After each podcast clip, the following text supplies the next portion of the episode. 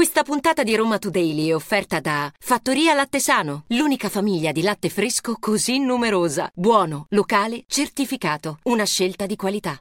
Buongiorno, oggi è mercoledì 14 giugno, sono Roberta Marchetti. Io Lorenzo Nicolini. Tragedia all'Ardeatino, lei morta in casa, lui senza vita nel parcheggio del centro commerciale. È giallo per la morte annunciata sui profili Facebook della coppia.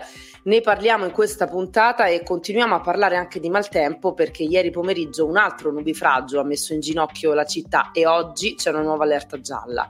Condannato a 10 anni di reclusione il trapper Elia Baby per aver accoltellato in Sardegna un uomo che rischia di restare sulla sedia a rotelle, e ci sono 5 indagati per il maxi incendio di Colli Aniene del 2 giugno in cui ha perso la vita un uomo. Infine la proposta di legge sul congedo mestruale, il Lazio potrebbe essere la prima regione d'Italia a riconoscerlo. Roma Today, la rassegna stampa di Roma Today con Roberta Marchetti e Lorenzo Nicolini. Apriamo anche oggi con il maltempo che non dà tregua a Roma. Ieri un'altra giornata campale, un nubifragio si è scatenato sulla città, è crollato un albero a Villa Torlonia, si è allagato il nuovo mercato di Vignapia e tutta la zona di Ponte Milvio. Quella è stata sicuramente la zona più colpita, dove i titolari dei negozi e dei locali della zona hanno dovuto sturare i tombini perché l'acqua era entrata nei locali. Ci sono immagini di topi che provano a mettersi in salvo, veramente scene da film. Sono stati centinaia gli interventi dei vigili del fuoco in tutta la città ed è stato appunto un martedì apocalittico quello di ieri. E come se non bastasse c'è stata anche una tromba d'aria avvistata a largo del litorale di Ostia. Insomma, tanti ovviamente i disagi, i danni e i rallentamenti alla viabilità, in particolare sulla via Aurelia e sulla Roma Fiumicino.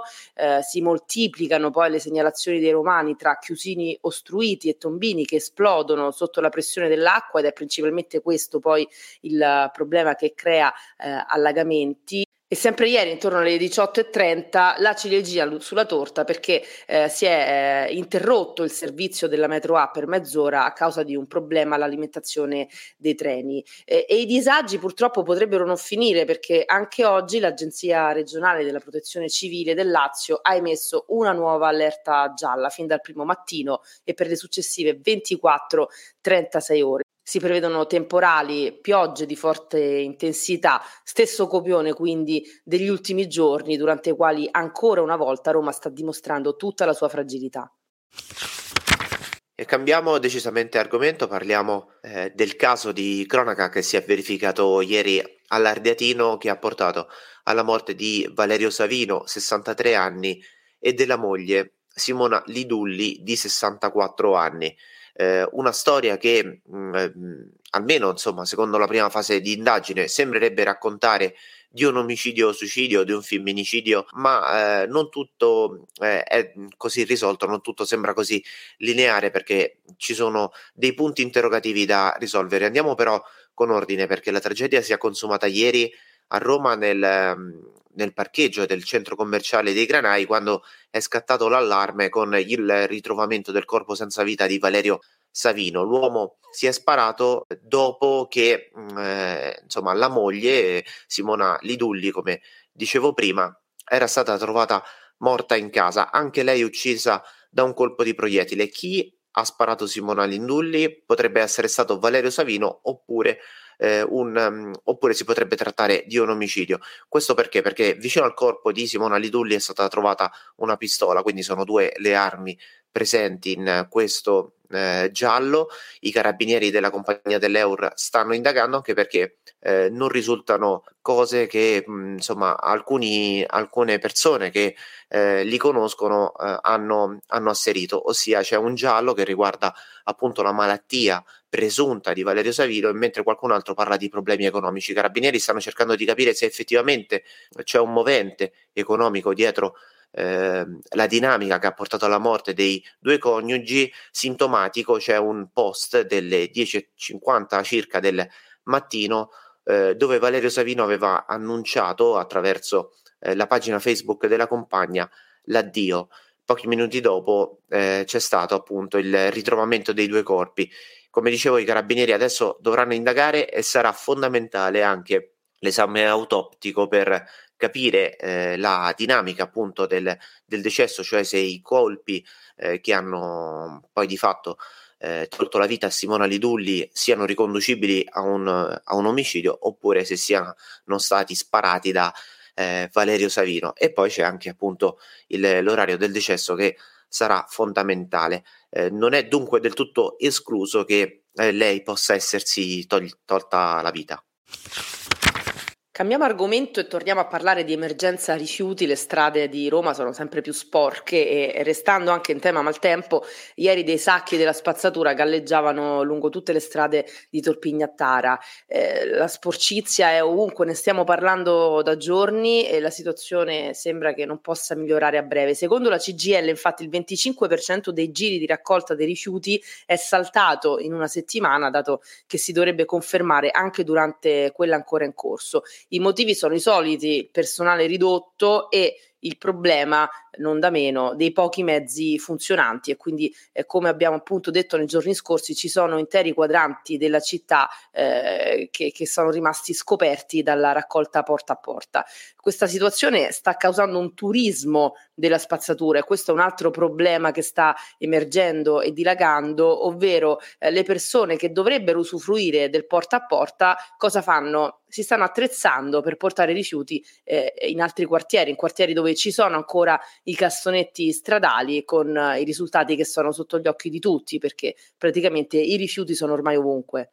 Restiamo sull'attualità, ma torniamo a parlare di cronaca e torniamo a parlare di quello che è stato il devastante incendio a Colli Aniene lo scorso 2 giugno, che ha portato alla morte di Antonio D'Amato, un uomo di 80 anni. Sono 5 le persone indagate per quel maxirogo. Si tratta dell'amministratore del condominio, dell'amministratrice della ditta incaricata dei lavori di ristrutturazione della D, nonché anche presidente della società che aveva il subappalto dei lavori che sono stati eseguiti in via Edoardo D'Onofrio, ma anche il titolare della ditta edile impegnata nel cantiere e il titolare di un'altra ditta ancora impegnata nel cantiere. Tutti rispondono in concorso in omicidio, disastro e lesioni, tutti colposi, per non aver rispettato o vigilato a vario titolo sulle norme di sicurezza del cantiere, a cominciare dal tipo di materiale utilizzato per la realizzazione del cappotto termico, un po' al centro insomma di questa inchiesta. Ma non solo, perché c'è anche una questione che riguarda appunto le vie di fuga che non sarebbero state lasciate libere all'interno e all'esterno del palazzo, e proprio per questo ostacolo avrebbe perso la vita Antonio D'Amato. Andiamo avanti sempre per quanto riguarda questioni che riguardano carattere giudiziario, perché è stato condannato a 10 anni il trapper romano di 26 anni Elia Baby. Elia Baby ha accoltellato alla schiena un uomo di 35 anni sulla spiaggia di Marinella ad Olbia, vicino a Porto Rotondo.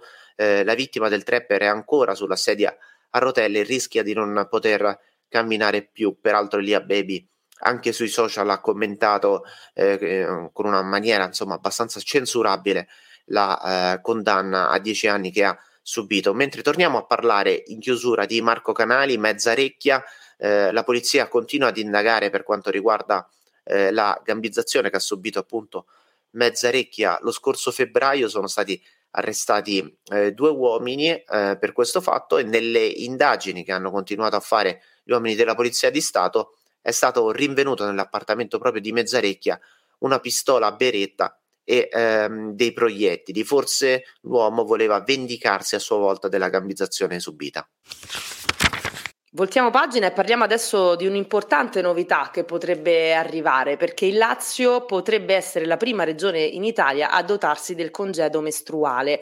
La consigliera d'opposizione del PD, Eleonora Mattia, ha presentato una proposta di legge di cui si parlava da diverso tempo e che, se approvata, permetterebbe alle donne di assentarsi dalla scuola o dal lavoro nei primi giorni del ciclo, che di solito sono quelli più dolorosi. Si tratterebbe di un grande traguardo per le donne e la consigliera Mattia in una nota ha detto di sperare in un sostegno trasversale da parte di tutte le forze politiche. E chiudiamo con una polemica che ha travolto Sandra Milo, musa di Fellini e icona della dolce vita romana, che ha posato sulla copertina della rivista Fluid in costume a 90 anni. Scatti che sono stati fatti in occasione del mese del Pride per elogiare la bellezza che non ha tempo, e questa copertina non è stata apprezzata proprio da tutti, perché in molti l'hanno definita fuori luogo per la sua età e soprattutto una mise poco indicata per una signora di 90 anni, come se appunto una donna di quell'età non potesse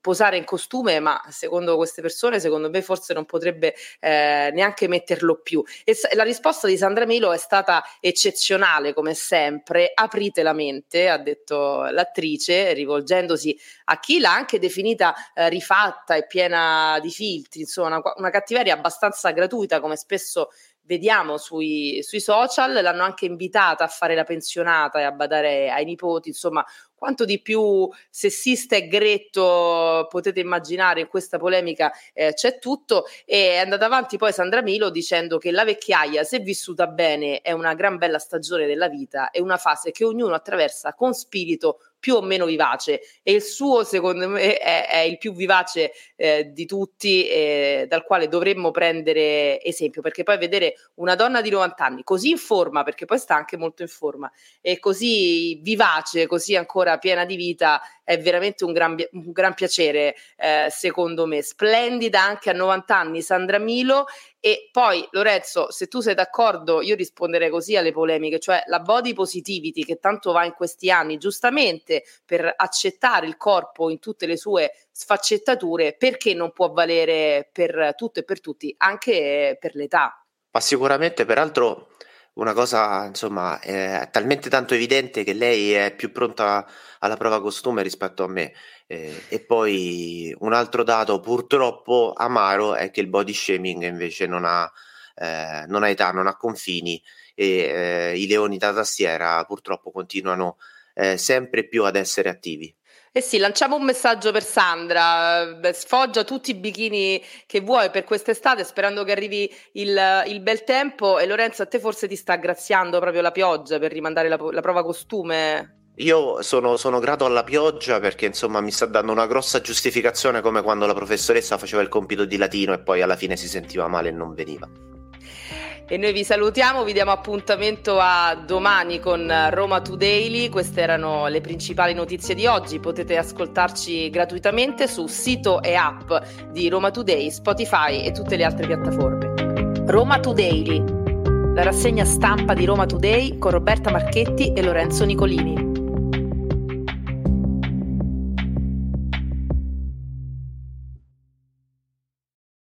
Questa puntata di Roma Today è stata offerta da Fattoria Latte Sano, l'unica famiglia di latte fresco così numerosa. Buono, locale, certificato, una scelta di qualità.